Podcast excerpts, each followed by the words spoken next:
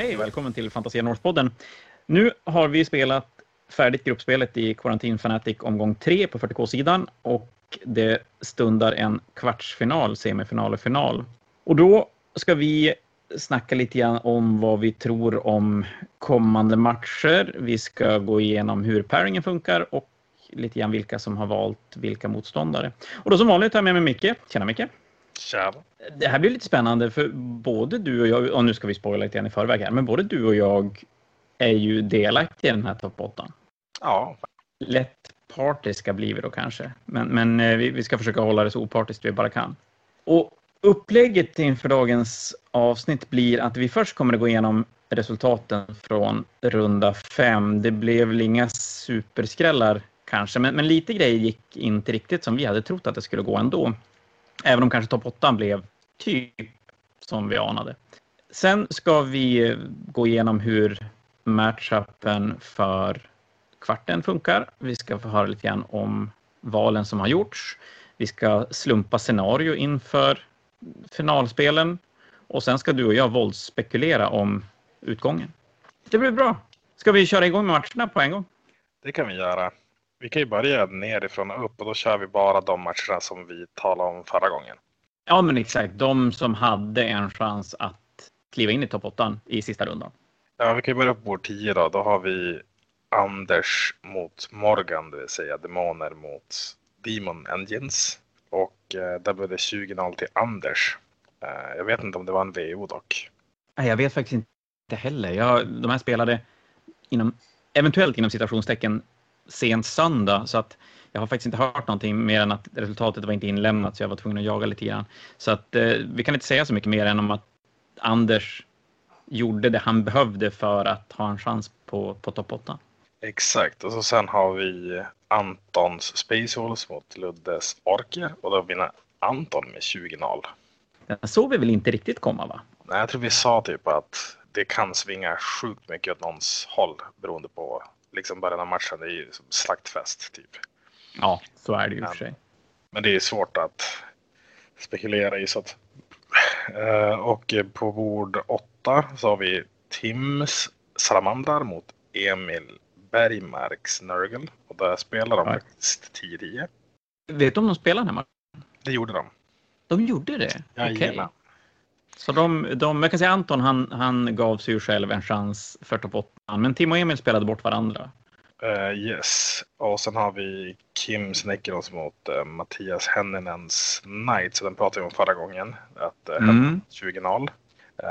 Och så på bord 6 har vi Kristoffers Orker mot Rickard Anderssons Ravenguard. Och Rickard vinner där med 20-0 också. Det är mycket 20-0 matcher i ett scenario. Vi trodde att det skulle vara ganska tajt att vinna 20-0. Ja, verkligen. Men jag vet inte vad som hände där ifall det är typ att folk försöker vinna 20-0 och därför kan de förlora jättehårt också. Att du vet, de tar de här secondaries som är så här chansning och du vet verkligen går in för att antingen vinna eller försvinna. Och då kanske det blir så också. Att ena personen försvinner helt enkelt. Ja, det låter ju fullt rimligt faktiskt. Och sen har vi bord 5, Niklas Ledins Black Templars mot Andreas Space Wolves. Och Niklas vinner bara 12-8. Och här trodde vi att han skulle vinna 20-0. Ja, här var vi inne på att Black Templar-armén kändes lite mer rustad för att spela det här scenariot. Det här är väl den enda, ska vi säga, felräkningen. Inget ont om vilka som kom in nu, men att i det sättet vi spekulerade att vi var inne på att Ledin skulle plocka en av de här topp 8-platserna. Ja, exakt. Vi var ganska säkra på det till och med. Mm. Men så blir det inte. Och sen har vi du mot Erik Öhman. Och du vann 14-6 tydligen. Ja, men det gjorde jag. Och det här kan vi faktiskt prata lite grann om matchen som vi kommer kunna göra med din match också. För att vi har ju som varit med och spelat den. Och jag fick då möta Eriks Salamandrar. Och Space Marines är ju alltid lite läskigt. Men Erik spelar trippla Eradicator-enheter. Och det tar ju ändå lite plats i armén. Mot mig är det ju ganska bortkastade poäng faktiskt. Jag har några tyngre enheter, men de står så pass långt bak. Och sen har jag mest bara massa skräp. Men det som händer egentligen är väl att vi spelar ganska jämnt. Erik börjar med att plocka mer poäng på main. Jag missar första rundan med in och får bara 5 poäng. Han får 10 poäng på första rundan. Han får 10 poäng andra och jag får också bara 5 poäng på andra. Men sen i min tredje runda då, om man ska prata om saker som kan svänga en match, så min exokrin står bakom en liten stenbubbling längst bak i min deployment, och på höger sida om stenbumlingen så ser han 5 assault intercessor som står på ett objektiv. Så jag ger den exploderande 6er, vilket blir 5-6 när den står stilla, och skjuter en sväng på assault intercessorna och spränger alla 5, vilket inte är jättekonstigt med ett skytte exokrin. Det behövde 5, 4, 5, 6 någonstans, det är väl där den ska döda Space Marines. Det sjuka är sen att den vänder sig om och skjuter på en 5 Inceptors och bara spränger dem också. Och det var en ganska skön skjutomgång faktiskt, var det. Och då plockar jag bort ett ganska stort hot från hans sida, framförallt med lite hastighet, och jag hade lyckats plocka bikesen runda 1. Och då kunde jag, framförallt på slutet, plocka ihop de poäng som behövdes för att knipa en vinst. Hur kunde du bara ta 5 på main i början? Sämst. Du hade för lite gubbar på, har skött bort dem eller? Ja. Ja, just det. Ja. Det är faktiskt så. Jag huggade ett objektiv ganska stenhårt som... Vi hade i respektive deployment zone hade vi ett objektiv som man kunde stå i en ruin och göra det och hålla objektivet. Och den andra hade jag i en skog, eller framför en skog, och han hade sitt framför en ruin. Och jag hade ställt ett gäng hormaganter och tänkte väl inte riktigt hela vägen, så att han kliver fram med redemptor och dackar lös på en 10 hormaganter som bara försvinner. Det gjorde ganska mycket. För mig blev det ganska mycket att Erik spelade rätt försiktigt med sina blade guards. Han klev in i mitten, plockade oath. Så stabila oath-poäng i ett par runder. Och klev in först i hans runda 3 tryckte han fram dem ännu mer. Och det gjorde att min Hiveguard-bubbla kunde stå och skjuta fritt i 4 runder. Så jag fick 8 skytterunder med mina Hiveguards. Och då gör de ont på Space Marines. Fruktansvärt ont på Space Marines. Ja, det är inte optimalt, kan jag säga så. Nej, det är ju inte det. Och det är klart, rundan när exokrinen skjuter ihjäl 5 plasma inceptors och en 5 assault marines, då har jag fortfarande inte skjutit med mina hiveguards. Så den tredje rundans skytte är ju helt förödande för Space Marine-armén. Och då är det någonstans så kanske jag borde känna att det bara svänger åt mitt håll. Jag gör ju inte det för jag kan inte se så klart när jag spelar, men där svänger det ganska hårt åt mitt håll, och att jag går 2 sen gör att jag i runda 5 kan maxa ut så jag kan få 15 poäng sista rundan när han inte får någon poäng på sin main. Körde ni för secondary då? Jag spelade Engage, Banners, Mental Interrogation. Och gav bra. Engage klarade min armé väldigt, väldigt bra. Den maxade jag ut. Banners plockade jag, tror jag, 12 poäng på i slutändan. Nej, det blev nog 10 poäng i slutändan på Banners. Och på Mental Interrogation så plockade jag 12 poäng på den. Så den fyllde ut ordentligt. Erik spelade Banners, Engage och Oath gjorde han. Och det kanske var Banners som blev lite felet för honom. Att jag kunde dit och tåa med rippers och grejer och plocka bort baner. Och det förstörde lite grann för han. Så han kanske skulle ha spelat någonting annat istället för Banners. Och så sen lyckades jag ta bikes en runda. Han fick börja och döda ganska stor del av min stora ginstillerenhet, och en liten ginstillerenhet dör också, men det är som det enda han kommer åt, förutom då den här 10 hormaganter som står på ett objektiv. Men sen i min första runda så kan jag plocka bort båda bikenheterna, och det gör att han får aldrig mer än 2 poäng för engage någon runda. Och det gjorde skillnad. Det gick iväg i alla fall. Ja, men det gjorde det. Det var lite grann som jag tyckte att det borde gå, men när han får börja, när vi börjar spela och han får gå först, så helt plötsligt känns det ju verkligen inte som att det borde gå sådär. Så det blir spännande. Vi återkommer till mer matchups som känns lite läskigare längre fram. Men ska vi rulla vidare då till nästa på listan? Och nästa på listan är jag som spelar Craftworld Eldar mot Mattias Hägglunds Necrons. Och slutresultatet där blir att jag vinner med 15-5. Jag siktade på att vinna med 16-4. Det är en plats som du tappar på den poängen. Ja, det var en ganska blodig match faktiskt. Han har en ganska bra armé mot just mig. Han har bra counter charge typ. Så att det jag får göra det är typ att trada bort spirits varje runda för att köpa poäng. Alltså min inställning i början av matchen var så här. Han kör Necron som tål ganska mycket och kommer tillbaka och har sig. Det håller 2 eller hålla en och hålla två. Så jag tänker jag kommer aldrig kunna se till att han inte får mindre än 40 poäng på min tanke. Och då bestämde jag mig för att jag ska se till att denia så mycket secondaries för honom som möjligt och ta poäng där igen. Och det var väl det jag gjorde också. Han spelade ganska bra. Det var inget sånt. Jag hoppade in med... Jag spelade lite fel i början tror jag. Jag hoppade in med två enade Spears i sexa Destroyers och lite Warriors. Jag dödade 5 av 6 Destroyers med mina Spears. Jo, det är bra. Och då hade han ändå liksom, ja men buffat dem så att säga. Och så sen får jag väl ihjäl alla, eller 16 stycken Warriors också. Så det var ju helt okej, men då lämnade jag mina Spears där framme och blev countercharged av allt. Och det dör väldigt många. Jag tror jag att han dödade alla på ena sidan och alla utom 2 på andra sidan. Och det är alldeles för mycket förlorade runda 1 egentligen, för att jag har inte så mycket hot. Men det löste sig ganska bra ändå. Han hade Engage on all fronts. Ancient Machinery tror jag den heter. Det är Necron specifikt att han med Core och Cryptics kan göra actions på mitten av objektiv. Och så får han 3 poäng varje runda han gör det. Även typ så här protokoll och sånt som gör att han kan skjuta och fortfarande göra det och sånt. Och så körde han Assassinate. Och jag körde Engage on all fronts, Assassinate och Banners körde jag. Jag tänkte så här, om jag bara håller dem i min egen deploy och han inte kan ta sig dit, då får jag 10 poäng på mina Banners. Det är likt Scramblers ändå, och då är jag nöjd om jag får 10, för att contesta mittenobjektiven är ganska svårt för mig. Och så sen Engage ju någorlunda lätt, och sen Assassinate var typ, jag valde mellan den och Mental Interrogation, men tänkte jag istället för att slösa en spel varje runda, så om jag dödade alla hans... karaktärer för att 12 poäng på den istället då. Så det blir lite mer all-out-strategi typ. Men det funkade ganska bra den här secondary. Så jag tror han fick 4 poäng kanske på Engage. Jag dödade allt snabbt och ställde mig i vägen så han inte kunde komma förbi. Han fick lite för att han lyckades teleportera in någon gubbe där. Eller om han fick 6 poäng, kommer jag inte ihåg. Fick han 0 på sin Ancient Machinery. Han hade någon Necron-enhet på ett mittenobjektiv som jag slaktade dem på en runda liksom.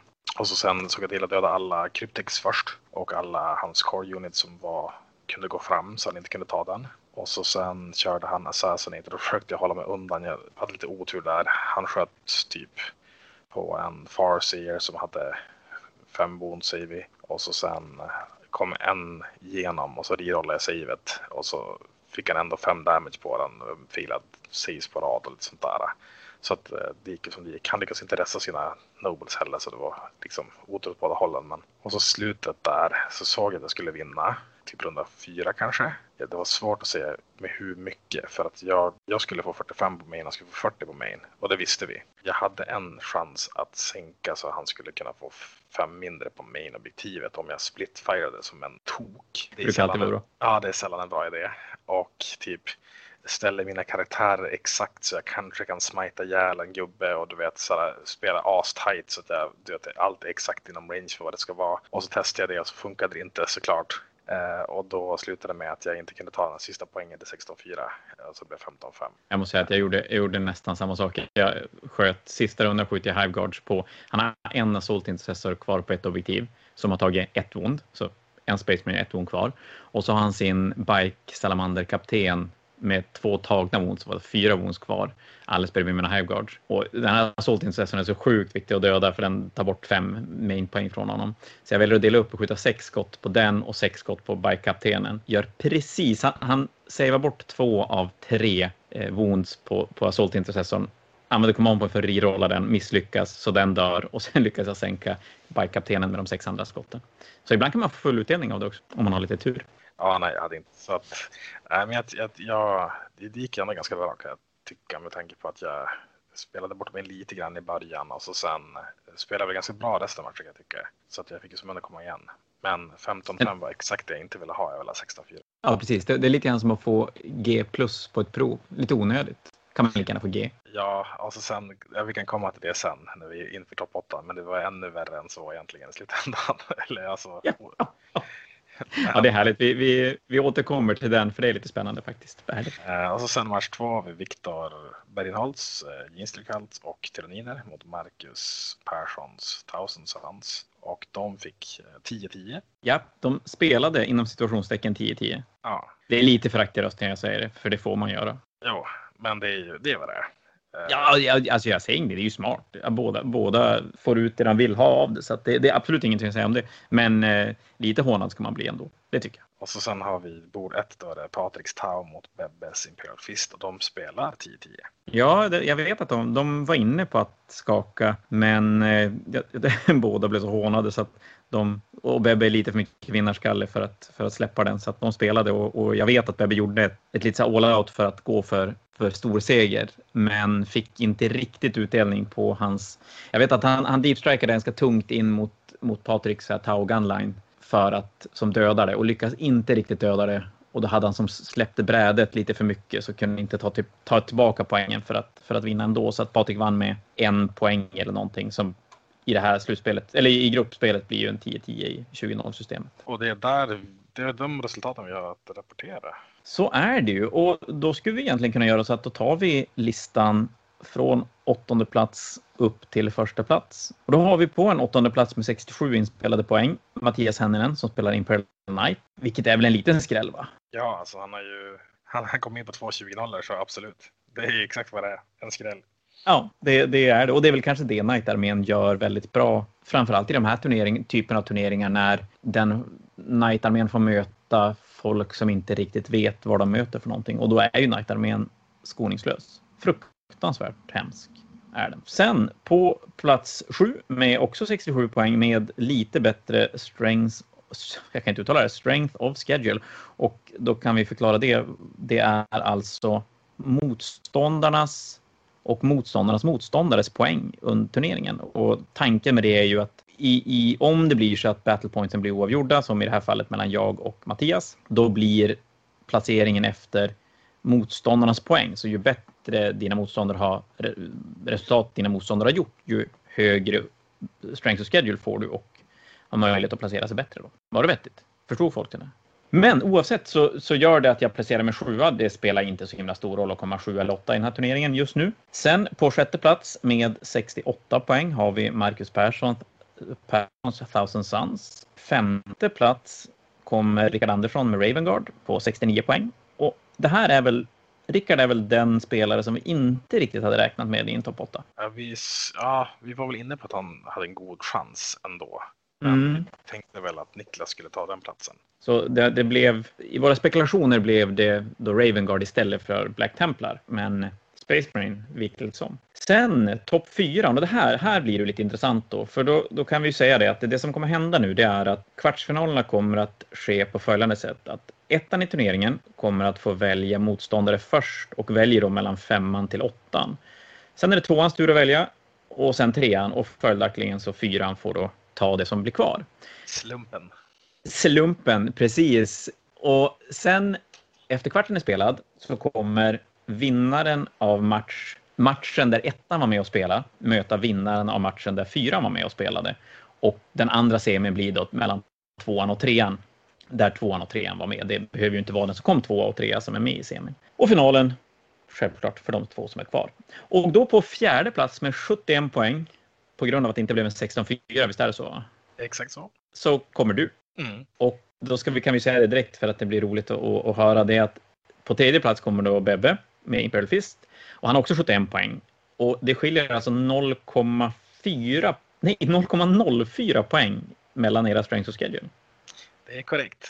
Innan sista matchen var spelad så ledde jag där och låg 3:a. Och så sen sista matchen så, som vi tror då är en VO för Anders och Morgan, när den kom in, då poppade Bebbe över mig typ 20 minuter innan vi skulle snacka. Så det var bara att riva papperna och börja om från början i sina spekulationer hur man skulle välja motståndare. Ja, alltså jag behövde ju inte göra någonting. Jag behövde ju bara kasta dem i sopan. Ja, nu fick du bara luta dig tillbaka och se vad som kommer. Ja, sen på 2:a plats har vi Viktor Bergenholtz Ginis Tillekult på 76 poäng. Och 1:a platsen går då till Patrik Nygren med sina Tau med totalt 80 poäng. Och också den bästa strength of schedule i hela turneringen faktiskt. Och det är ju lite imponerande måste man säga. Men vad säger man om den här toppottan? Och det är som toppottan med 6-7 olika arméer. Alltså det är 2 Space Marines och sen är det 6 olika arméer utöver det.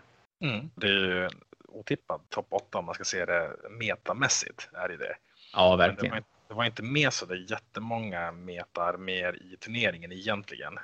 Det fanns ju några stycken. Du har ju ett par Chaos Demons, de är ju jättebra. Black Templars är också jättebra. Du hade ju Necron som är, brukar ranka någorlunda högt, eller gjorde det ett tag där i alla fall. Ravenguard är väl ändå helt okej va? Ja, de är väl typ lite mitten typ. Och så hade du Flesh Tearers och Ultramarines, eller nu är det ju Blood Raiders, för Ultramarines är ju bra i övrigt. Och Deathguard och sådär. Men alla de där arméerna hamnar liksom i bakvattnet ändå. Utan det är ju de här knasiga som tog sig vidare. Det visar väl, det är väl både ett väldigt, väldigt bra betyg på 40K just nu. Även om det är skillnad på att spela Tau eller Tyrannider eller Kulter eller Eldar jämfört med att spela framförallt Space Marines eller Drukari eller någonting sånt. Men fortfarande går det att komma ganska långt med att göra så bra med man kan av sin bok och spelar den så bra man bara kan, så finns det alla möjligheter att det ska gå bra. Jo, sen ska jag tycka också, jag tror ändå att hade det varit så att det var massa, Drukari-boken hade inte kommit när turneringen gick igång, så de hade funnits med typ Dark Angels och alla de där, då hade det nog sett annorlunda ut också, det tror jag. Så kan det ju definitivt vara. Men det spelar ingen roll, för det får vi aldrig veta. Och vi kommer ha en GT-nivå på turnering i Umeå som vinns allt här. Ja, däremot så jag tänker typ att det kan man ju sen, får man se, snacka med någon sån här statssida kan man ju skicka in och se hur det ligger till ändå. Absolut, ja, för det är klart den här delen av turneringen spelas ju, det är klart, det blir lite annorlunda, det skakas lite grann där det inte skulle ha gjort, så hade det varit en vanlig turnering där det här hade varit slutresultatet, då hade ju inte Viktor och Marcus garanterat spelat 10-10, utan då hade de spelat en match och gått för 20-0, och det hade ju kunnat gjort det lite annorlunda. Men det spelar ingen roll, förutsättningarna var en topp 8 och det är det man spelar efter. Jo, exakt, så är det ju. Alltså man kan ju spela försiktigt för att man bara vill smyga in i topp 8 också. Eller typ förlora en match i början för att ta tungan poäng sen eller vad som. Det får man spela för att det ska vara topp 8 liksom. Ja, och en till sak också som är svår att ta hänsyn till, det är när man spelar den här typen av distansturnering under en längre period, under coronatider. De här VO-matcherna är ju ofrånkomliga att de kommer att dyka upp lite här och där. Och det gör de ju inte på samma sätt om man är 38 pers, en helg, en gympasal och bara kör. Nej, exakt. Men det var skitsamma. Det tar inte ifrån någon dess placering ändå. Och då har vi alltså som sagt en topp 8. Och då är det dags att kika på hur kvartsfinalen kommer att se ut. Och då har ju vi varit så himla spännande att vi har gjort en kort intervjusnutt med respektive spelare som när de ska få välja sin motståndare, och förutsättningarna här det är att när Viktor väljer så vet han inte om i förväg vem Patrik har plockat, så att valet kommer där och då. De vet inte säkert innan att de får den de har tänkt ta, och de vet inte vilket scenario som kommer att spelas, utan scenario kommer vi att slumpa i den här podden när vi har gått igenom kvartsfinalerna. Och då tänker jag mig att vi gör så att vi börjar med att klippa in Patrik, så får vi höra lite grann vad Patrik säger, och så sen Micke tar vi och snackar lite grann om hans val efter vi har hört hur han resonerar. Yes. Tjena Patrik! Tjena! Och grattis till förstaplatsen! Tackar! Eller vinsten i gruppspelet. Det här blir jävligt intressant, för de plockar ju upp sådana här resultat ibland på Goonhammer och liknande. Det blir spännande med en Tau-armé högst upp på en sån lista. Ja, faktiskt. Det är roligt. På en GT också. Men du, jag tänker att för de som inte... Vi har ju gått igenom listor och grejer, men du har ju aldrig själv pratat om din lista. Nej. Du skulle kunna dra den lite snabbt så vi vet vad du har lirat med. Absolut. Kan börja med Kadri Fireblade. Han ger ju typ en Markerlight på 2+. Och sen har han en liten relik så jag får lite command points på 6:er och sådär. En Coldstar, han flyger upp med Meltas, och sen kommer en Shadowsun som hon ger mig 2 gånger reroll om jag står still med hela armén, med allt inom 6 tum, så hon är ganska bra. Ja, det kan jag tänka mig, för du rör det väl inte i onödan om du kan låta bli. Nej, precis, det är ganska nice att få till broadsides och riptides med rerolls. Det förstår jag. Jo. Och sen har de 2 drones var för att jag ska få in så mycket shield drones i listan som möjligt. Ja, för det har du ganska många av va? Ja, så det är så, med troops är 3-5-5 warriors och varje har 2 shield drones med sig. Ja. Och sergeanterna där har Markelites. Mm. Och sen 2 riptides, en har smart missiler båda 2. En har min relik Amplified Ion Accelerator. Så det är 6 jättehårda skott. Styrka 9, AP5. Damage D3 plus 3. Så riktigt bra. Och sen den andra Riptiden har Heavy Burst Cannon. Så 12 skott vanligt, 18 skott om man Nova chargear den. Mm. Och sen kan de ha 3 plus Invulse, så de blir supersvåra att döda. Passar bra till min Why We Stand. Ja, det kan jag tänka mig. Det är enkelt sekundärt att plocka. Ja, den brukar inte vara några problem. Sen har jag en enhet Stealth Suits med 2 Shieldrones. Så jag ställer dem typ i mitten på banan för att blocka Deep Strikes och sådana grejer. Ja. Yeah. Funkar bra mot Teen Stealers. Ja, men kan jag tänka mig att det var värt att ha dem. Ja, och sen en Ghost Kill. Samma sak, kan infiltrera och ställa sig lite vart han vill. Bra för att blocka bord. Skjuter helt okej. Okay. Mm. En 5 Pathfinders. För att få in lite mer Markelites. Som kan ge mig redraw ettor och sådana grejer. Och sen en 3 Broadsides. Med Heavy Magna Raid Rifles. Så superhårda, styrka 9 skott tror jag det. Damage D6, 1 och 3. Nej, 1 och 2 räknas som 3. Ja. Och sen är jag HP5. Och massa smart missiles som inte behöver se vad de skjuter på. Men då ska vi ju säga ändå att du spelar det som anses vara förmodligen den sämsta armén i 40K just för tillfället. En av dem i alla fall. Jo, men problemet är ju att jag inte kan ta bordet så bra. Nej. Men vad är det som gjort att det funkar nu? Du har ändå plockat 80 poäng av 100 möjliga. Du har spelat 2 avgjorda. 10-10 mot Kulten. Ja. Jag tror... Fördelen är när man möter folk som inte riktigt har koll på vad min lista gör, så blir man ju lite försiktig. Mm.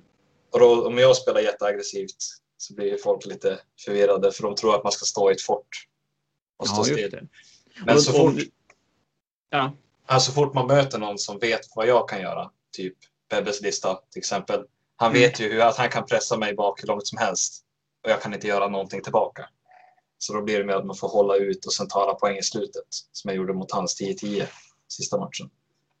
Och då är det lite intressant, för då är det som du säger att det är klart, en sån här turnering så möter man ju mycket blandat, folk som har stenkoll och folk som inte har koll. Och det är klart, bara man spelar försiktigt mot din lista och inte tar poängen i början, ja då har de ju tagit bort den fördel man har mot dig. Ja. Men sen nu när vi kliver in i slutspelet, då slutar det ju bli ett 20-0-system och så är det ju ett rent win-loss. Så nu räcker det med en poäng för att gå vinnande ur en match. Hur påverkar det din möjlighet att spela matcher, och ökar eller minskar din chans att vinna? Mot typ Bebbes lista eller Viktors lista så är det bättre för mig. Mm. För jag brukar alltid ta mina poäng i slutet. Så jag hoppas... Ja, alltså det är så svårt oavsett mot just dem. Det är så bra arméer som är kvar nu i slutet. Och alla vet hur de ska typ spela mot mig. Och jag har inga bra secondaries att ta mot dem. Det går, och då pratar vi om en Imperial Fist-lista och en Genesterekult-lista. Ja, de har ju inga problem att ta Engage. De kan ju inte, Bebbe kan ta Raise the Banners och still få garantera 10. Medan han kan gå och ta bort den från mig. Jag har ju bara Wild Bestand som är typ halvsäker mot dem. Mm. Race är ju inget bra. Engage är ju, ska ha tur. Alltså, så det är sådana problem jag kommer få nu. Typ Salamander-listan, den är inte så snabb. Så jag sitter rätt säkert på en Race och en Where We Stand mot just den. Och så får man tjuva en Engage lite i slutet, ta någon halv poäng. Det är mer så man får spela mot dem. Ja, just det. Men när man möter folk som kan det, så det är tufft. Ja, och det blir ju hårdare nu. Nu är det klart, de man spelar mot nu kanske har mött dig tidigare eller kan prata med andra som har spelat mot dig och kanske sådana som kommer göra hemläxan på ett helt annat sätt än det har varit tidigare. Jag ska säga det också, det har vi sagt tidigare också, att vi kommer att slumpa scenarion efter alla har valt sina matchups, så att det kommer du få göra utan att du vet vilket scenario du ska spela, vilket i och för sig är förmodligen lite nackdel för dig, även om ditt val av matchup nu kanske är ganska uppenbart för alla. Ja. Men vi ska ta den i alla fall. Eftersom du slutar 1 i turneringen i gruppspelet så har du möjlighet att välja matchup först då, och då väljer du mellan 5:an och 8:an, och de listor du har att välja mellan är Ravenguard, Thousand Suns, Tyrannider och en Imperial Knight-armé. Och frågan är ju helt enkelt vilken du väljer. Ja, jag kommer välja Imperial Knight-armén. väljer Imperial Knights. Inte helt oväntat, va? Och då mötte du dem i gruppspelet, va? Jo, det var min första match mot dem. Jag fick ju bra 20-0 där, så varför ändra på ett vinnande koncept? Nej, det är ju faktiskt väldigt, väldigt sant. Nej, den tror jag alla har räknat ut att du ska möta Knights. Och ja, du har redan vunnit 20-0 mot dem en gång. Vad gör att det inte skulle bli samma sak igen? Är det någonting som känner att du känner lite orolig, eller känns det som att det är en väldigt, väldigt, väldigt trygg match? Så jag behöver gå först för att garanterat vinna, tror jag. För han är ju så ruskigt snabb i den här nightlistan. Så jag tror om jag placerar mig lite fel så kan han ta sig in sig rätt grejer, så kan det bli farligt. Men jag kan gömma mig bakom ruiner. Det är där det känns lite tryggt. Och sen kan jag ta poäng i slutet och bara spela safe. Som jag typ gjorde då också. Men nu har han lite mer rutinerad, Mattias. Han kanske har lite mer koll på min lista. Ja, det är väl så att han tjänar mer på att spela mot dig tidigare än vad du gör. Det tror jag definitivt. Men om vi pratar scenario då. Nu vet du ju inte vilket scenario som kommer att spelas. Men om du fick önska, vill du spela hålla 2, hålla 3, hålla 1 eller hålla 2? Hålla 2, hålla 3. Ja. Och då tänker du framförallt mot Knightsen då, att du ska kunna gå ut och plocka mer poäng. Och svårare för Mattias att ta poäng under matchens gång då. Ja, för jag behöver inte vinna mycket. Alltså, som sagt, nej, en poäng räcker gott. Så är det. Och tvingar han att stå med 2 Knights där bak. 2 objektiv. Jag håller han tillbaka också. Han ska springa. Det är bra, han lämnar grejer efter för att hålla objektiv, så jag bara kan stå och skjuta lite längre. Ja, men så är det ju definitivt. Det är ju mer du får skjuta på honom, ju bättre blir det ju. Jo. Om vi tänker oss lite längre fram då, att vi ponerar att du vinner den här kvartsfinalen. Vad hoppas du få möta i en semifinalfinal? Är det några listor som du helst vill möta av dem du kan möta? Ja, den jag har störst chans mot tror jag är Viktors lista. Den är enklast att spela jämt mot i alla fall. För jag och Bebbe har spelat för mycket. Han vet vad han ska göra mot mig. Ja, Space Marines är hårda. De är jobbiga. Och som du säger där, de ger ju inte bort några sekundära. Nej, jag behöver gå först alltid i varje match jag spelar nästan. Det är ju superviktigt. En skytterunda för mig spelar ganska stor roll. Speciellt mot Bebbe. Ja, och det är klart lätt. Då är det en halv armé eller en armé du spelar mot. Ja. Så drömmotståndare i finalen då, om du vinner nu mot Mattias Knights, vilken armé ser du helst stå emot dig i en final? Om vi hoppar över semifinalen bara för att det känns tråkigt. Ja, egentligen ingen. Det känns som alla är för tuffa att möta för mig. bara VO hela vägen. Ja. Det blir bra. Men man ska tro på sin egen armé, det är det viktiga. Ja, precis. Nej, men det är Viktor eller Bebbe jag behöver möta. Alltså, mot Bebbe måste jag rulla bra och han dåligt. Och det finns lite andra mer att möta. Ja, Mickes vill jag ju inte möta. 2 plus Invold Shining Spears som hoppar in i mig runda 1. Det är ju inte. Och sen har du Rickard Ravengard och du har mina tyrannider och Marcus Thousand Sons som eventuellt kan stå som motståndare också. Ja, det vill. Ja, i och för sig. Rickard och dig då. Men jag vet inte om jag vill möta din lista. Oh, det är väl bara för att du inte vill råka förlora mot mig. Säg som det är. Ja, precis. Jag tror att det är det som. Men du har väl en supersnabb lista? Jo, den är snabb. Jag kan kan du ta dig in, få bort lite screen och sen lyckas du charge in i en Riptide eller broadsides. Då står du där. Det försvinner ju allt skytte då. Ja. Det är därför jag inte vill möta dig. Jag tycker också, men det gör vi så att då ser vi till att vi möter i finalen. Ja, precis. Det blir bra, men först ska du spränga lite Knights på vägen, så du får helt enkelt lycka till mot Knightsen, så ser vi om vi får snacka mer inför semifinalen. Ja, precis. Cool. Men du, ha det bra Patrik, så hörs vi sen. Ha det bra. Hej. Så, då har vi hört Patriks både lite grann genomgång av lista, men framförallt hans val. Och Patrik väljer då att spela mot, inte helt förvånande, Mattias Henninens Imperial Knights. Ja, han har vunnit 20-0 redan så. Ja, det känns ju dumt. Då känns det ju otroligt dumt att välja någonting annat. Och det är väl som man säger att det är en så fruktansvärt bra match för Tau. Och det enda som ska kunna spöka lite grann, det är väl om Knightsen får börja. Och kan komma åt lite Tau-grejer. Men det är frågan om man gör det ens, man får börja. Men han har så jäkla bra screena, så jag tror inte det spelar någon roll. Nej. Så den här säger vi att den här är ganska färdig. Ja, alltså man vill inte säga så egentligen. Nej, det är ju aldrig, det är inget kul för spelet att säga att det är så. Men nej, det är svårt att se något annat. Och jag snackade med Mattias lite och tänkte jag skulle höra hans kommentar. Och hans kommentar var att klipp in random stönande bara, så är det så det känns för tillfället. Ja, nej, men den där är nog ganska klar. Det ska jag tro också. Så, men då rullar vi vidare till tvåan på listan. Då är det Viktor som ska få välja, och då har han då kvar att välja på Ravenguard, Thousand Suns och Tyrannider. Så det gör vi så att vi hör vad Viktor säger om sin turnering so far och hur han har resonerat kring sitt val av motståndare. Hej Viktor! Hallå, hallå! Och grattis till en andra plats. Ja, tackar. Du vet ju att vi kommer måste ta upp det som har hänt, men du får leva med det. Du spelar så in i Stillekult. Det gör jag. Slutar tvåa i turneringen, vilket är sjukt imponerande. Det är ju ingen topp 10-lista vi pratar om. Nej, inte Armenien i alla fall. Nej. Sen vet vi ju att du hade slagläge på att komma etta i den här GT:n, men valde att spela väldigt jämnt sista matchen, visst var det så? Ja. Kände inte att jag behövde första platsen. Nej, precis. Lägger upp sig bra för... Du lägger dig i rygg för att ha bra hugg på finalen istället. Mm. Härligt. Men du, nu har du spelat 5 matcher. Jag tänker mig, vi har ju gått igenom din lista, men du har ju aldrig själv fått prata om din lista. Så jag tänkte att du kunde dra igenom den lite snabbt så att folk vet var du spelar. Ja, det kan jag göra.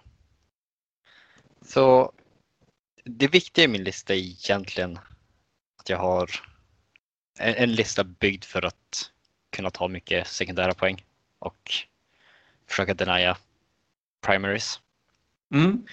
Och det gör jag genom att jag har många troop choices, många billiga skräpenheter.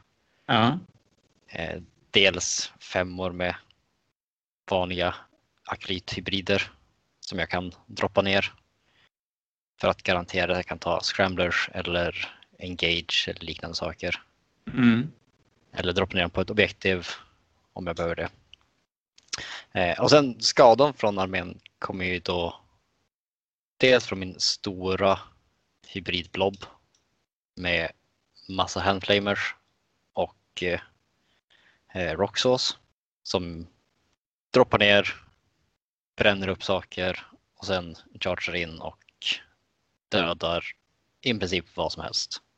Och då är det den som får komma ner inom 3 från fienden då, och för att kunna nå fram med sina flamers och chargea sen? Man får inte charge om man kommer inom 3. Okej, men du kommer ner och kunna elda upp nästan vad som helst. Ja, och det har ett strategem som gör att jag kan antingen skjuta när jag kommer ner och får då skjuta igen sen. Mm. Eller gå en D6 med dem. Och sen chargea. Så då kan du landa 9 från fienden, gå en D6 och sen chargea då? Precis. Ja, just det. Mm. Och sen en skyttebas som dels är 4 stycken Ridge Runners. Det är bilarna med Heavy Mine Lasers som typ är laserkanoner med kortare range. Som blev rejält mycket billigare, va? Ja, ganska de är relativt nya. Poängstyck. Mm. Vilket får många laskanonskott för. Och de körde också med en Tyrannid Detachment bara för att få in en Exocrine och Hive Guards, för de är väldigt bra. Ja, det vet jag själv. De skjuter otroligt hårt, gör de. Ja, de gör ju sitt jobb varje match. Ja, helt klart. Men du har spelat 5 matcher och samlat upp 76 poäng, så du har 3 vinster och 2 drås, var den sista drån är inte så mycket att prata om. Nej. Är det någonting som har gått som det, eller är det någonting som har förvånat dig? Är det någonting som känns som att det här känns jävligt stabilt, det här känns rätt val jag har gjort, eller helt enkelt är det någonting som sticker ut i turneringen, eller har det gått som förväntat? Jag nog rätt imponerad över listan generellt. Jag tycker den har skött sig oväntat bra mot det mesta. Ni har ändå mött ganska många olika arméer. Ja, du har mött. Alltså, sen spelar kanske inte riktigt så här stenhårt match. Men sen har du mött Tau. Tau, orker. Jag har mött Space Wolves och Blood Ravens. Ja, just det. Du har mött i alla fall tre arméer som vill in och slå dig i huvudet så hårt de kan. Mm. Och det är svårare mot kulten. Ja, det är jobbigt att slå mot saker som inte finns där. Ja, precis. Så är det ju. Men du, då går vi in i en topp 8 nu, eller en kvartsfinal ska spelas. Och då är ju upplägget så att ni som ligger 1-4 kommer att få välja motståndare bland 5:an till 8:an. Och du hamnar 2:a, så du går 2:a i valen. Patrik har redan valt sin motståndare och han tog inte helt oväntat Knight-armén. Nej, det var väl att förvänta sig. Jag tror faktiskt att det var så, ja. Och det innebär att du har kvar att välja på Ravenguard, Thousand Suns och Tyrannider. Och då är ju intressanta frågan först, vilken armé har du valt att möta? Jag har valt att möta Ravenguard. Du väljer Ravenguard? Ja. Då är det Rickard Ravenguard. Då vill jag ju veta, varför har du valt Ravenguard? Min armé har skött sig väldigt bra mot mariner. Det är det den är gjord för att kunna döda. Och hans armé är även en armé som har mycket karaktärer och små enheter. Ja, just då skulle du kunna få en... Det är något jag är väldigt bra på att döda. Jag har ju 3 karaktärer som är snipers. Mm. Ja, just då. Det är ganska bra, för då har du möjlighet att plocka Assassinate också som ett sekundärt mot Rickard. Precis. Nu behöver inte avslöja någonting sådana detaljer, men det öppnar upp för några sekundära val som kanske inte ges av andra Space Marine-arméer. Nej, och sen inte rädd för repulsorn. Han har bara en redemptor. Mm. Det är annat, något som är lite jobbigt att hantera. Ja, just det. Och då låter det som att du är ganska segervis i den här matchen. Annars hade jag inte valt honom. Sant. Det var ett bra svar på en dum fråga. Och då tänker jag bara som en sista, om vi tänker oss att du vinner kvarten, vi hoppar över semin helt enkelt. Vem ser du helst som motståndare i en final? Det vore ju kul att få möta Patrik igen i finalen. Som du spelade 10-10 mot i en jävligt tight match i gruppen. Ja. Och sen vore det ganska kul att ha en final mellan Tau och Kulten. Det är ju inte de 2 topprankade arméerna, det har vi faktiskt pratat om. Så att det vore ju sjukt mäktigt att ha en sån final. Och den är ju absolut inte omöjlig. Nej. Men du Viktor, då säger jag helt enkelt lycka till i kvartsfinalen. Och så sen så ser vi om vi får snacka lite semifinal längre fram. Ja, det lär vi få göra. Det lär vi få göra. Ha det bra då. Hej då. Hej. Så, då har vi klart kvartsfinal nummer 2 också. Och då väljer Viktor, och här är vi lite förvånad över valet som görs. Ja, alltså jag tänker typ att jag trodde nästan att han hade valt Marcus först. För att det var lite snack om det tidigare. Att han skulle välja Thousand Suns då? Var. Ja, exakt. Att han hade en bra matchup där. Men det kan ju vara så också att han tänker att men Space Marines är ganska standardiserade. Han vet exakt vad han ska göra mot dem. Det är inte så mot Thousand Suns egentligen. Nej, så är det ju faktiskt. Att den Space Marines gör ju det Space Marine gör. Och sen är han väl kanske inne också det. Men att Rickard har ju inte spelat jättelänge 40k. Och att möta kulten är rätt rörigt. Det har jag sagt varje gång. Ja, det är ju taktiskt att ta någon som är en nybörjare när du spelar en jätteavancerad bok, så är det ju. Ja. Viktor har varit med förr. Men det gör ju ändå att man blir lite sugen på att det ska stoppas upp lite grann. Att det ska få svettas en del, faktiskt. Ja, men jag tänker typ att egentligen så Rickard har ju verktyg att deala med Viktor också. Så att ifall han läser på ordentligt vad det saker gör och har en plan när han går in, vad han vill åstadkomma, så kan det säkert gå hans väg. Han är ju spelat bra av regeringen, så att varför inte? Ja, han har mött lite orker och hordarméer och sådär. Så att exakt. Jag tror som du säger, gör hemläxan och välj dina sekundära med omsorg. Vi har snackat en snabbis med Rickard och jag tänkte att vi stoppar in lite grann vad han tänkte när han fick höra att han skulle möta Kulten. Ja, jag kan inte riktigt svara på den frågan. Jag har ju aldrig mött Gene Stealers eller Tyranids. Men jag antar att han har väldigt mycket som är bra på döda mariner. Mycket AP eller damage 2-attacker. Eller så har han väl bara valt minst erfarna spelaren. Vi får se. Men hur som helst ska det bli väldigt kul att få möta Gene Stealer Cults, som jag har förstått inte är jättevanliga. Så med de orden vill jag bara önska mig själv lycka till. Och så kör vi. Och då är det som han säger att det ska bli spännande att spela för att han aldrig mött Kulten. Och det är alltid kul att möta nya arméer. Men som sagt, läs på lite grann så att man inte går i någon onödig fälla. Ja, det är ju mycket fällor där och det är som sagt, han har många verktyg att deala med det mesta, Viktor. Han kan ju skjuta på karaktärer, han har mycket laserkanoner så han är bra mot fordon, han har 1000 flamers så han är bra mot horder och sådär. Så man måste välja sina sidor väldigt väl typ. Ja, och Exokrin Hiveguard-bubblan som han har som skytteparken från tyranniderna är ju väldigt, väldigt bra på döda Space Marines. Ja, alltså jag tänker det var Space Marines är jättebra på det där Exokrin också. Det är väl snarare Hiveguard som är problemet. Alltså att du inte kan se dem då. Men då har ju han spelar Raven Guard så att han kan ju typ smygdeploya in och försöka komma in tidigt om han har tur på sin sida liksom.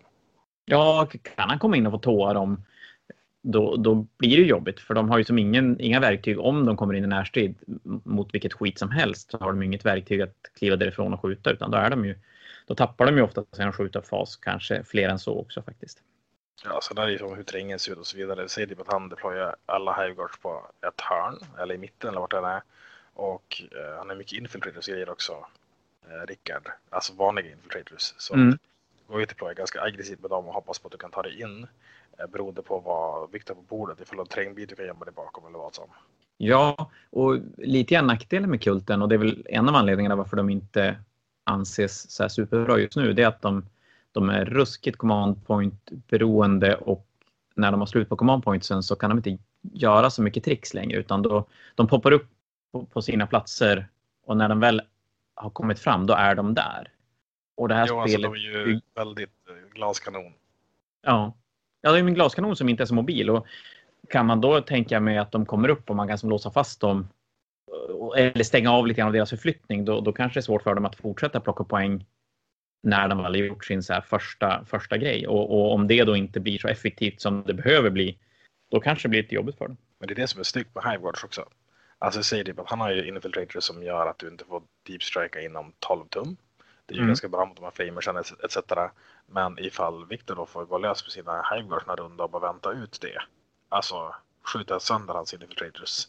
Då spelar det ingen roll. Alltså mot en vanlig kulta med så är det mycket svårare. Alltså ifall det inte är Hiveguard som är med. Men Hiveguard kan ställa nog till det ganska mycket. Ja det gör. För det är klart. En Hiveguard-enhet skjuter ju ihjäl en 5 infiltrators. Om man vill. Sen kan det ju kosta 2 command points. Men de dör ju. Ja eller så skjuter ihjäl 2 5-er. Med det tur. Det kan man. De har ju potential att göra det. Helt klart. Så varför inte. Men det var då kvartsfinal 2. Och då kommer vi till trean och då är det Bebbe som ska få göra sitt val. Och då gör vi väl som vi har gjort med både Patrik och Viktor att vi lyssnar lite grann på Bebbes turnering so far, hans armé och även vilken av mig och Marcus Thousand Sons han väljer som motståndare. Hej Bebbe! Hej! Då ska vi säga, du är trea på turneringen alltså. Korrekt. Grattis till en tredje plats. Snyggt, tack. Då har vi redan snackat med Patrik och Viktor så att vi har redan fått veta lite grann hur det kommer att se ut. Och det vet inte du. Men jag tänkte först egentligen bara, du har spelat 5 matcher med dina Imperial Fist. Ja. Du kommer trea så att fråga hur det har gått är ju dumt. Men hur har det gått? Det har gått precis som jag trodde. Det låter jättekaxigt att säga så. Jo men jag sa innan turneringen, vinna 14 poäng typ per match. Jag har ju byggt en lista som kanske inte vinner så mycket men den är ganska bra på att vinna. Mm. Men vinna betyder ju inte kross, utan vinna är ju att bekvämt försöka ta sig vidare hela tiden. Och det var typ det som gått. Första matchen så spelade jag mot Niklas Ledin. Jag spelade mot Black Templars. Ja, och då vinner jag 14-6. Och det är en jättetajt match. Mm. Men jag drar från lite grann på slutet. Sen mötte Emil Bergmark, en duktig spelare. Vinner också 14-6. Och det är också en... Det är Nörgel-demoner med Mortarion. Jag lyckas inte få ner de stora demonerna. Men förutom det så vinner jag 14-6. Mm. Och tredje, vem mötte då? Nu ska jag säga. De mötte Knights. De mötte jag... Det var lite make or break-armé. Ja, det var omgång en, kändes det. Ja, det var nog den matchen som kanske betyder mest. För jag trodde jag kunde förlora eller vinna. Och då är det så att för ni som har lyssnat på den här podden tidigare, just den matchen hade vi lite genomgång. Och då fick man höra lite grann om din lista också. Men vi ska prata lite mer om den längre fram. Jag är jätteduktig att döda stora saker. Men stora saker dödar också mina saker. Ja, men det är klart. Och jag har inte jättemycket mariner i listan. Och det är lite robotar, så det går fort när det svänger. Men där får jag 19-1. Och där tror jag för kudden som känner att jag kanske, det här kanske går, tar mig vidare någon nu. Det är... Ja, för då sitter du på en 30... Oj, nej, mycket 50 plus någon poäng någonting efter 3 runder typ. Ja, just det. Och det är klart, då behövs inte jättemycket till för att du ska vara ganska trygg. Framförallt när det är topp 8 då vi pratar. Nu räknar jag. Ja, men just under 50 någonting. Mm. Och sen möter jag ju Micke som spelar Eldar, också topp 4 eller? Ja. Ja, han kommer 4 till slut gjorde han. Samma poäng som du. Och det vinner 14-6 igen. Och avslutar med en 10-10 mot Patrik. Och inte en skakande 10-10 utan nej, ett spel faktiskt. Den jag trodde jag hade, men Patrik spelar oerhört bra mot mig och jag tappar scramblers till exempel. Får jag inte. Han denier bordet, han trycker bak mig och du får titta fram för mycket grejer för du dör mot Tau. Ja, så är det. Vi har pratat med honom lite tidigare och han är ju inne på det att han vill verkligen börja i sina matcher. Jo, men så det var en jättetajt match. Jag vinner på primära, han vinner på sekundära. Och sen är det färdigt. Ja, så får jag 75 poäng. Och då din Imperial Fist, om du bara snabbt ska dra dem i stora drag en lista för de som inte har lyssnat på det tidigare. Vad spelar du med för någonting? Jag spelar med en Chapter Master som ger obsec till kompisar genomför och kan halvera skada. Så det är en liten tank som springer på bordet och ger obsec till Redemptors framförallt. Just det, han ger det till core-enheter. Core characters. Mm. Sen har jag Lieutenant. Den är lite, alltså, den ger ett ton. Den är viktig om du ska skjuta mycket. Och han har även en basta skjutit hårdare. På det har Tor, där skulle man kanske ha haft något annat. Men Tor är häftig pjäs. Det var egentligen han som gjorde att jag började bygga med, tror jag. Ja, då måste han ju få vara med. Få med. Ja. Så han är ju en kapten. Så det är 2 kaptensaurer. Plus att han ger ett bättre träffa på enhet i command phase. Ja, jag har spelat 2 spel nu, jag måste fundera vilket. Jag ser det. Och sen på det har 2 femmer intercessors, en 5 infiltrators, 4 inceptors, 4 aggressors, 3 suppressors, 3 robotar och 2 plasmor och 1 gatling. Det är redemptors då vi pratar. Ja, redemptors precis. Och sen har jag en Invictor Warsuit och avslutningsvis 3 eradicators. Mm. Så det är en årkommen lista. Den hanterar både horder och stora saker ganska väl. Lite grann som jag tror att Space Marines kommer att skjutas mer och mer mot. Ja. Att man har kunnat klara allt, framförallt kanske för Drukaris. Något som skjuter jag båtar, något som skjuter jag liksom i båtar. Precis, och ändå kan hantera Space Marines och vad det nu kan vara för någonting. Och jag har haft mer i deep strike och trott, för att jag har märkt om träningen att det är bra att ha både aggressors, suppressors och inceptors. Inte bordet när jag börjar oftast. Ja, det är klart du får ju både lite mer möjlighet att hålla bräde och så sen ger du ju motståndaren lite mindre frihet i förflyttning och är tvungen att tänka till lite grann. Ofta kan de inte, och det är inte allt du kan gömma armén. Ett par robotar är lättare att gömma. Ja. Så att jag har ju fått gå tur 2 nästa varje match. Det är egentligen Patrik typ börjar mot, tror jag. Och Micke i och för sig också, men det händer inte så mycket tur 1 och 2. Det är tur 1 menar jag. Tur 2 händer mycket. Men, så att det är ganska skönt att saker utanför bordet. Så du själv får bestämma vad du får göra. Du får ha kvar om de kommer ner. Ja, det kan jag tänka mig. Men du, då är det dags att välja, och då är det som jag sagt tidigare, upplägget är så att 1-4 får välja motståndare bland 5-8. Och 1-2 har vi redan hört vad de har valt för någonting. Och då är det dags för dig Bebbe att välja. Ska jag säga vem jag vill picka först nu utan vet om nej, andra? Nej, du kommer få veta vilka som är tillgängliga till dig. För det som har plockats är att Patrik tog inte helt oväntat Knight-armén. Den såg vi nog komma. Ska tilläggas att det var min andra lista jag tänkte spela på turneringen. Ja. Så jag är glad att jag inte spelar den nu, tror jag. Ja, den är tung. Är den. Ja, den ger vi inte Mattias många poängchans att vinna. Sen har Viktor valt att spela mot Ravenguard. Satan. Ja, det var ju den matchen jag tänkte ta. Och det innebär att för dig har du då kvar att välja på Marcus, Thousand Sons och mina tyrannider. Wow. Men vet du vad? Jag tar dig. Ditt as. Jag tror att... Nej, men jag spelar vilken Marcus också. Jag spelar mer med Marcus än dig, men... Du får jag det. Nej, men du... Det är inte nog med att jag får slå dig, för att slå min chef också. Så att det känns bra. Men jag vill inte möta Nej, men nu är det så. Och så är det. Ja, men okej. Varför väljer du mig för Marcus då? Eller varför väljer du Tranider för Fastensans? Det är ju mer för att jag vill spela dig. Nej, och så känner vi lite grann att om jag får välja mellan er två, så två spelare som jag är rädd för är ju Micke och Marcus. Så det är så skönt att få ta hand om varandra, om man ska vara självisk. Ja, det ska du. Och du är ju fruktansvärt lätt tiltad. Och nu har inte du mig som sitter bredvid och säger, det är lugnt, det här går. Och så blir det så sjukt roligt att slå ut Bebbe från... Ja, det är för din egen del. Ja, men okej. Ja, nej, men magiskt. Ja, men okej, det blir roligt. Jag tror inte det blir bra. Ja. Jag tror inte det. Jag tänker ju fråga en massa varför och sådär, men det kan jag inte göra. Det blir jättekonstigt. Varför? Vi kan inte sitta här och börja berätta vad vi har tänkt med armén. Jag är ju stört för en del grejer i din armé. Och det har vi pratat om tidigare, du och jag. Att skjuta utan att se. Ja, det är bra. Det är jättebökigt. Fair. Och framförallt när du har den med 2, potentiellt 3 profiler och du är D3. Det är ju ingenting mariner tycker är superskoj.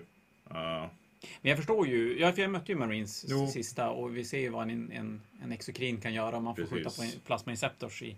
Men jag förstår ju sig också varför du inte väljer Marcus. För det är klart en 1000-lista. Om pendeln svänger åt hans håll så är det helt plötsligt massa 3+ invosave-gubbar som bara inte dör. Och... Jag ska ärligt säga att jag orkar inte titta på folk som slår 35 minuters magi heller. Så att nej, men det är för mitt eget psyk välmående också, tror jag att jag väljer dig där. Och så blir det lite sköna grudge-matcher. Ja, men vi jobbar tillsammans, men vi spelar inte jättemycket mot varandra. Och det är oftast jättebråkigt när vi spelar mot varandra, så det är skitkul. Att det är en som blir jätteledsen i alla fall. Ja, så är det ju definitivt. Så det blir en fantastisk match. Men om vi då säger att vi ponerar då till exempel att du vinner mot mig. Ja. Det är helt orimligt att tänka sig. Men om du nu skulle göra det. Och så hoppar vi över semifinalen. Vem skulle du helst vilja möta i en final? Av de som är nu i topp 8. Nu är det ju helt bara spekulativt, för du kommer inte spela final. Men om du skulle göra det. Jag är mer ute för blod, tänkte jag säga. Så jag vill gärna ta skalpar. Så att jag skulle nog ta Micke och Patrik framförallt. Så Eldar eller Tau i en final där du skulle vilja möta? Ja, jag tror det. Bara för att inte kunna komma undan enkelt i finalen, tänker du? Nej, men annars kommer det låta att någon kommer att säga att du slapp möta mig, så då vill jag möta dem som säger det. Det är sant. Men som sagt, för alla så är ju det rent spekulativt. För att, du har ju spelat sista matchen i Quarantine Fanatic nu. Ja, och det är ändå 3 matcher jag ska ta med om dig. Det är inte... Ja, nej. Du pratar mycket skit om dig själv, men jag tycker du kan spela faktiskt. Ja, vad gud du är. Ja, men det blir bra. Men du, då gör vi så att vi bokar matchtid utanför radiotid, känner jag. Så ska vi snart höra med Micke och hur han... Inte väljer, men hur han resonerar kring det han har fått valt. Han kommer bli skitsur på mig nu, tror jag. Det blir fantastiskt. Jag tror att han kommer bli sur på mig. Det blir underbart. Det är okej. Du, tack Bebbe, vi ses på ett spelbord. Eller vi ses före det också, men vi möts vid ett spelbord snart. Ja. Kul. Ha det bra. Det är bra. Skönt om dig. Hej. Jaha, det var ju inte så kul. Känner jag. Det är ganska förväntat, kanske. Ja, egentligen. Någonstans kanske jag hade hoppats att han skulle välja Thousand Suns för att den armén spelar objektiven lite sämre, känner jag, än vad min armé gör. Men nej, alltså även om det anledningen skulle vara att han vill möta mig, så det är klart att han är både bättre på spel än vad jag är, och han har en vassare armé. Våran matchup mellan varandra i alla fall, för jag har ett svårt att hantera Redemptors. Men om vi säger så här då, om vi ska jävlas lite grann med Bebbe tillbaka. Han säger att han vill, Marcus kanske är rankad lite högre än vad du är. Säg så just nu. Egentligen. Mm. Och han säger att han ska ta skalper och möta dem som är farliga och så vidare. Det kanske han skulle ta i Marcus då. Jag säger det. Och när han förlorar mot mig då blir det ju ännu värre. Ja, då blir det lite pinsamt. Faktiskt. Ja, lite pinsamt. Och det är väl så att lite möjligheter känner jag väl ändå att jag har. Det känns som att jag har ganska tydliga sekundära val som ger mig rätt bra möjlighet att plocka poäng. Sen är det ju så att jag är rätt beroende av att scenariot faller rätt. Jag vill jättegärna börja så att jag kan ta bort lite hot. Om han väljer att deep strika med inceptors och suppressors och grejer, att jag kan ta bort lite av hoten han har på brädet innan det kommer ner saker som kan hantera mina skytteenheter. Jag tänker också så här att han har ju sina sekreterare där han kommer välja. Och han är ju en baddare på att ta Oath Scramblers Engage. För det är Space Marines trio som de alltid tar typ. Ja, men så är det. Du har ju all möjlighet i världen att denia honom flera av dem. Alltså, så att ifall du spelar på att denia han secondaries och få secondaries själv. Så som jag gjorde mot Mattias sist. Mm. Då är det inte omöjligt att du kan vinna med några poäng bara. För att nu behöver inte du sikta på 20-0. Nej, och det är ju det som är räddningen, känner jag någonstans. För hade det varit så här, ja men du måste vinna 15-5 eller 16-4. Ja, då vet jag fan om det hade varit lönt att spela matchen överhuvudtaget. Men att behöva vinna med en poäng, det känns inte helt omöjligt faktiskt. Det var ju ganska lätt att screena bort scramblers, säger vi exempelvis. Ifall du inte blir wipade, säger jag. Det var ju ganska lätt att moveblocka så inte han kan ta sig upp på din sida eller döda hans infiltrators. Alltså du vet, istället för att skjuta på redemptors, för det vill du inte göra. Nej, redemptors, det är lite grann som jag kände mot när jag spelade mot Eriks Salamandra sista matchen nu, att redemptorn den får jag ta hand om när det som inte ges något annat val, men före jag börjar röra Blade Guards, före jag börjar röra redemptors, då finns det så mycket annat som jag vill hantera istället. Och det är en sån som jag måste tänka. Så att spelar du, ja men som sagt, den här hand secondary, så tar de själv. Då behöver du inte jättemycket. Då börjar du bara lika honom eller till och med kanske förlora lite grann på main och ändå kunna ta dig i, ja men, ett par victory points extra. Mm. Problemet är att min armé är ju bräcklig och fruktansvärt. Alltså alla Space Marine-enheter tittar lite elakt åt mitt håll och det dör en eller två enheter. Men ja, vi får se. Jag känner igen det där. Ja, nej men jag och sen hoppas jag väl kanske sådär att man får en relativt ruinfylld bräde och kunna skjuta lite Stormines och blocka moment på redemptors, för de får inte gå igenom ruiner och grejer. Då kanske jag kan bromsa upp det lite grann. Så att jag har ju inte kastat in handduken, men jag slår rejält ur underläge, känner jag i alla fall. Ja, men alltså däremot som sagt, varje år ska jag vara MVP. Varför inte? De har inte varit än, så att jag väntar på deras. De var med för att få stoppa lite moment. De fick inte göra det mot demonerna när de hade sin riktiga chans att få göra det. Och efter det har jag mött arméer eller haft bord som inte riktigt tillåter att utnyttja dem. Så att, ja, men vet, de kanske vilar sig i form. För att nu jävlar skjuta ut Spormines överallt. Men du, nog om kvartsfinal nummer 3 och min match. Då mycket så blev ju resultatet att du tappade 0,04 strength och schedule-poäng i sista matchen. Att du inte får välja och bli parad mot Marcus Thousand Sons.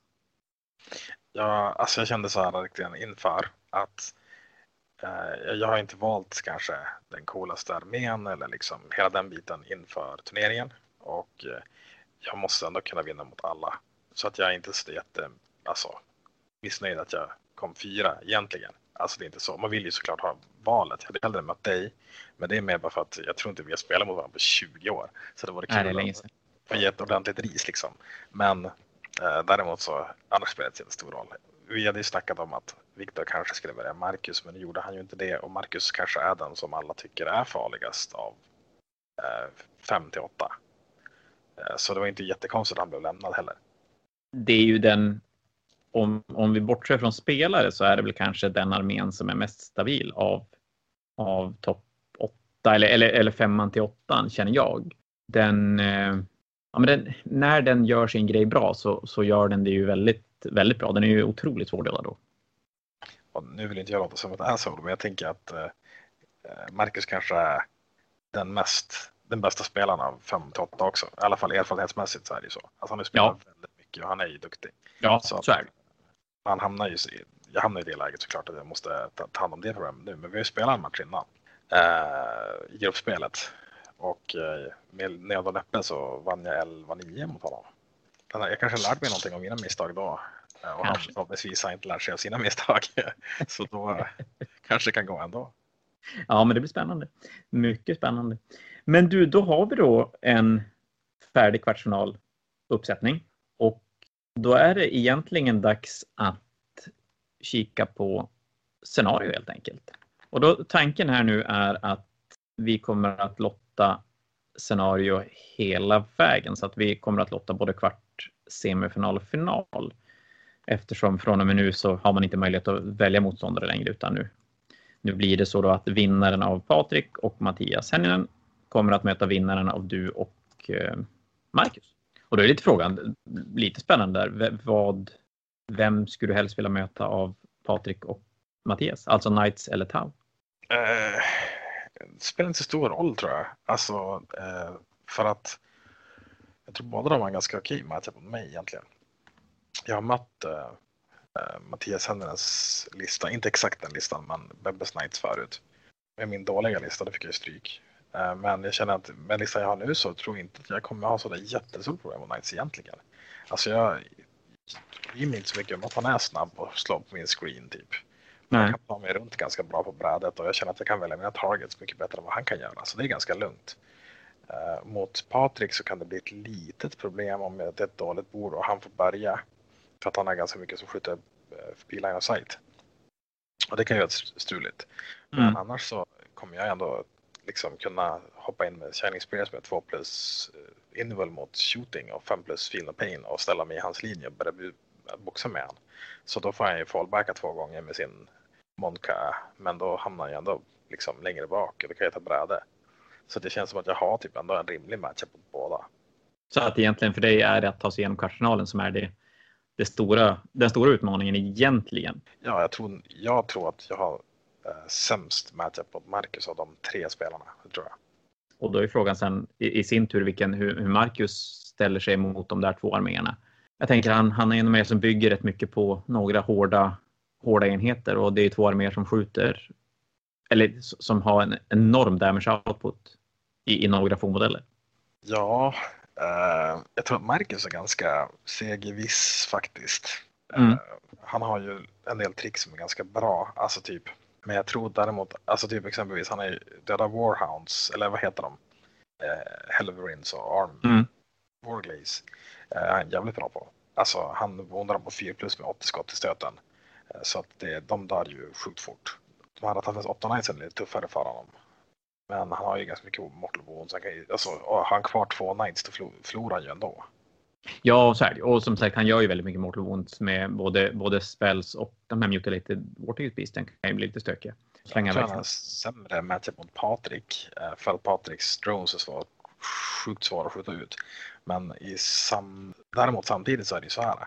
Marcus har inte en sån armé som har några få jättestarka skott. Så dronesen tycker om att ta. Utan Marcus han bara okej, ja, men jag skjuter dig och så sen våndar jag 52. Vill du ta det på dronesen? Den är inte så snäll heller. Så jag tror att Marcus är en ganska bra matchup där också, gissar jag på i alla fall. Så vägen är krattad för någon av er då till finalen? Nej, alltså det tror jag inte helt och hållet. Men jag tror att vi har en bättre chans än ifall vi skulle gå åt andra hållet. Det tror jag. För den lite hårdare sidan, där jag får vara. Ja, men det blir ju i alla fall för mig. Jag har ju förlorat mot Bebbe redan. Och jag förlorade ju 14-6. Jag skulle säkert kunna vinna mot honom också, det tror jag. Men det är nog kanske den motståndare som han och Viktor tror jag är mycket svårare för mig än vad Patrik och Hänninen är. Mm. Mm. Ja, så det stämmer nog väldigt bra. Men du, vad säger du? Ska vi ta och lotta ett kvartsfinal-mission? Det tycker jag. Det här är bra radio, känner jag. När ingen kan se hur mycket vi fuskar ändå. Men det här missionet älskar jag. Det kör jag. Så vi ska inte berätta vad vi vill ha egentligen först då, utan vi gör så att vi plockar upp de, vad sa vi nu? 1, 2, 3, 4, 5, 6, 7, 8, 9 stycken missions från Grand Tournament 2020. Strike Force missions då, eftersom vi spelar 2000 poäng. Så då trycker jag på någon slump. Nej, jag slår en tärning, låtsas vi. Så ska vi spela scenario nummer 2. Vi ska spela Scorched Earth, ska vi göra. Är det den som vi spelar nu nyss? Ja, det är det faktiskt. Det är alltså den som har 6 objektiv, hålla 1, hålla 2. Det sekundära är att du kan racea, eller det kan du göra ändå. Du har möjlighet att racea motståndarens objektiv så att de försvinner. Och ditt sekundära som du kan välja är att du får poäng om du racear 1 så får du 6 och gör du med båda får du 12. Det är ganska straightforward. Don't War Deployment också. Väldigt straightforward är den. Säg om det då. Ja, det är ju till Marcus fördel i vår match. Ja, du vill hålla 2 och 3, vill du definitivt göra. Ja, det är en del av det. Alltså jag kan spela båda egentligen. alla 2-3 gick sämre mot Bebbe än jag hade förväntat mig. Men däremot så, han gillar Donna Ward Appointment, för jag har mycket svårare att screena ut honom från att få ta linebreaker helt plötsligt. Och han har mycket lättare att flyga med sin drake överallt och busa. Så ifall han första rundan så blir det svårare. Han kan se lite runt hörnan, scoutdeploya och sådana saker också. Och jag får säga då att jag tycker det är jätteskönt att spela Dawn of War, för då förstår jag vad som händer. Vad härligt. Nej, men jag tycker nog egentligen lite grann om också att det är rak deployment, för det blir lite kortare till motståndarsidan. Mm. Och då kan inte... Det är svårare för motståndaren, framförallt om man spelar en hörn deployment där motståndaren kan ställa sig långt bak, och det blir väldigt, väldigt svårt för mig att nå någonstans. Har jag möjlighet här och om terrängen ger mig möjlighet att deploya skytteenheten antingen till höger eller vänster på brädet, då har jag stora möjligheter att komma åt saker redan från runda 1 i skyttet. Och det är rätt viktigt för min armé. Ja, det är ju ett objektiv som du kanske inte kommer åt då. Alltså han slänger bort objektiv. Ja, men exakt. Men om man räknar på att jag kan ställa ut mina Hive Guards ganska sent, för jag kan ju outdeploya en Space Marine-armé. Och då kan jag se lite grann vart det landar Redemptors, vart Inceptors landar om man inte väljer att ställa dem i himlen och sådär. Så att, ja, kanske. Men jag ska nog inte tänka så mycket utan bara köra. Men då tänker jag mig att vi tar i samma veva slumpar både semifinal och finalscenarierna också. Sådär, och så sen rullar vi en till tärning, och då ska vi spela i semifinal, så kommer vi att spela scenario som heter är det Scouring eller The Scoring? The Scouring, det är typ allas hatscenario har jag hört i turneringsscenen. Ja, men just det är 4 objektiv, den som spelar en smal vad heter den deploymenten i 8:e när man spelar kortsida? Hammer and Anvil kanske? Ja, men precis. Hammer and Anvil är det som skjuter in deploymenten lite grann så att man tappar en, jag tror till och med att det kan vara en 6-tum från varje sida man tappar. Ja, den är 28-tum bred deploymenten av de 44 som brädet är rakt över. Ja, den här är lite stökig. Den här, som du säger, den här väljs ofta bort på turneringar för att den är lite konstig. Nu tror jag ingen av arméerna, det är väl egentligen bara min armé som får svårt att rymmas egentligen i en sån här liten deployment. Ja, men det är svårt att gömma saker ofta. Eller så här, de enda gången jag sett den här på turnering eller på streams, då har ju folk faktiskt satt träng i vägen så du kan typ gömma armén där i mitten för att det inte ska bli en sån här, du vet, att allt blir bortskjutet på en gång. Och det kanske jag tycker är ganska rimligt också egentligen. Fördelen är ju att det är ju inget objektiv i mitten. Vilket gör att det är ju inget problem att ställa en ganska stor terrängbit i mitten. För att som stänga av skyttevägarna. Nej, man kan ju säkert ändå skjuta om man får gå runt och sådär. Liksom. Men däremot så det är ju ganska orimligt ifall man ska inte få gömma någonting då för att du har en liten deployment. Typ. Ja, nej, det går ju inte. Utan, och det är väl också så här, fördelen. För det är klart, nackdelen med ett sånt här scenario på en vanlig turnering, det är att terrängen är utställd redan innan turneringen börjar och ska ju på något sätt passa alla scenarion. Och det är ju svårt att ställa ut en terräng som passar för den här deploymenten och även passar för en sned deployment och en rak deployment, en vanlig Dawn of War deployment. Nu ställer vi ut terrängen inför varje match. Och då är det ju lättare att bygga en terräng som funkar för den här typen av deployment också. Mm. Så det får bli vad det blir, men det är kanske skönt att det inte blev ett finalscenario i alla fall. Då slutligen så tar vi och lottar fram finalscenariot också. Och då självklart kommer vi inte att spela samma scenario 2 gånger. Och då i finalen så kommer det att spelas Priority Target. Ja, nice. Måste jag faktiskt läsa på, för det vet inte jag riktigt vad det är för någonting. Ja, men det var kul, för det är det sned deployment. Så då har vi 3 olika deployment-typer i de 3 slutspelsmatcherna. Och du flyttar objektiv innan matchen. Ja, just det. Den här är också lite... Den spelade vi inte i grundspelet heller. Så det är en jättebra secondary som alla autotar.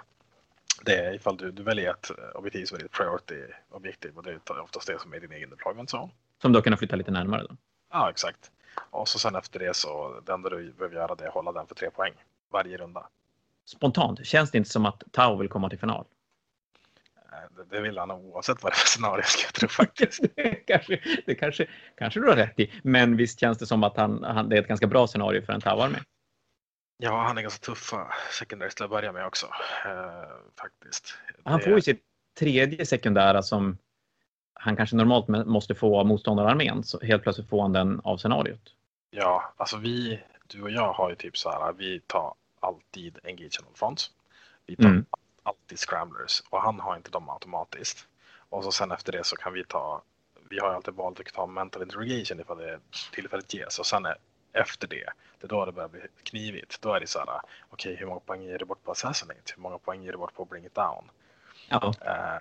Ifall man inte har while we stand då, såklart. Det är ju, så att där har ju han, där vill han ju jättegärna ha secondaries på missionet som är bra för honom. För då kan han, ja, men, luta sig tillbaka, köra while we stand, köra mission-specifika. Och så sen efter det så är det bara en som blir så här, ja men det där kan jag ta på det här scenariot typ. Ja, faktiskt. Det blir spännande. Men vad tror vi då om om vi ska spekulera vägen fram till finalen? Okej, jag tror att Patrik är nog händerna. Och jag tror jag också. Att du förlorar mot Bebbe, så jag tror Bebbe och Patrik möts i semi. Nej, det blir du eller Marcus mot Patrik. Ja, jag eller Marcus mot Patrik. Ja, men jag måste ju tro på mig själv. Alltså det är ju, så är det ju. Däremot så ska jag vara helt rak, så tror jag att det är lite tärningsslag vem som vinner. Det sa jag inför förra matchen också.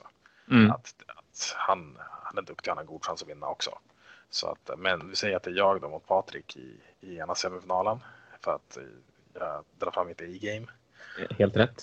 Och så sen i andra semifinalen blir det då Viktor mot Bebbe. Ja, jag tror ju inte att jag känner att det finns en anledning att säga emot den där. Och då är det ju, det är ju topp 4 som spelar en semifinal och det är väl inte mer än rätt. Jag hoppas dock att du vinner mot Bebbe. För att han är så jäkla uppkäftig. Han behöver en förlust. Det är så. Ja, men visst vore det årets absolut bästa vinst om jag fick vinna den. Det är lite drömmande. Ja, hej på det i Sverige. Och då, det tror jag de flesta gör.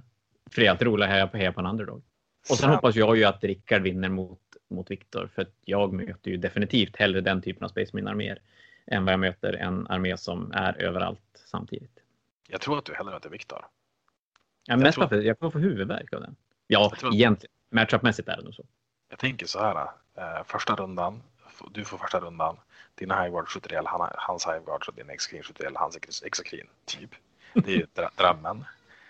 Och så sen efter det så flyttar du ut alla dina små units och screenar bort så att han kan komma in någonstans med sina små killar. Och så tar du poäng. Helt rätt. Så då ses vi i finalen helt enkelt. Ja, det hade ju varit ultimat. Då tycker jag att det lät som en fantastiskt bra avrundning. Även om den kanske inte är helt realistisk. Men det där var väl en ganska rejäl genomgång av det kommande slutspelet. Och vi kommer att återkomma med, jag höll på att säga lite livepoddar, men vi kommer att snacka med finalspelarna och semifinalspelarna under den söndagen när vi ska spela, som är 6 juni. Nu går det tyvärr inte att komma och titta på grund av olika typer av coronapandemier och grejer. Men oavsett, och med lite tur så kommer vi eventuellt också kunna livestreama matcherna. Men det får vi återkomma till lite längre fram. Men nu Micke, är det barn jag hör i bakgrunden? Det är korrekt. Då är det väl dags att avrunda. Tack för ikväll, så hörs vi längre fram. Det gör vi. Ha det bra. Hej. Hej.